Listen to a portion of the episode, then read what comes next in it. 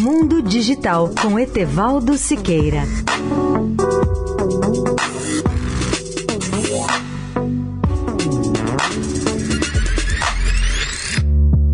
Olá, amigos da Eldorado. Vamos falar hoje de um problema que preocupa pais e educadores. São algumas cenas de violência, pornografia e até de suicídios transmitidos ao vivo no Facebook. Essa rede social informa que se dispõe a resolver ou minimizar esse problema por meio de chips com tecnologia de inteligência artificial que vem impedir as pessoas de transmitir cenas chocantes como essas. O Google trabalha especificamente no desenvolvimento de um chip capaz de analisar e filtrar vídeos ao vivo, ou seja, em tempo real. Depois que o Facebook lançou seu recurso de vídeo ao vivo, chama-se Google Live Video Feature, em 2016, a empresa foi criticada porque esse recurso possibilita até a exibição de cenas de violência, suicídio, pornografia ao público, cenas ao vivo nessa plataforma. De lá para cá, para minimizar esse problema, a empresa tem experimentado ferramentas de inteligência artificial para detectar comportamentos perigosos, indesejáveis e chocantes, além de aumentar o número de funcionários revisores que ficam o tempo todo a assistir e a bloquear os eventuais vídeos suspeitos que conseguem remover essas imagens em menos de 10 minutos após serem postadas. Mark Zuckerberg, presidente do Facebook, tem grande interesse em projetos baseados nesses sistemas personalizados. Além disso, ao projetar e fabricar seu próprio hardware, o Facebook, além de melhorar sua plataforma, também economiza muito dinheiro ao reduzir a dependência de fabricantes de chips como a Nvidia e a Intel.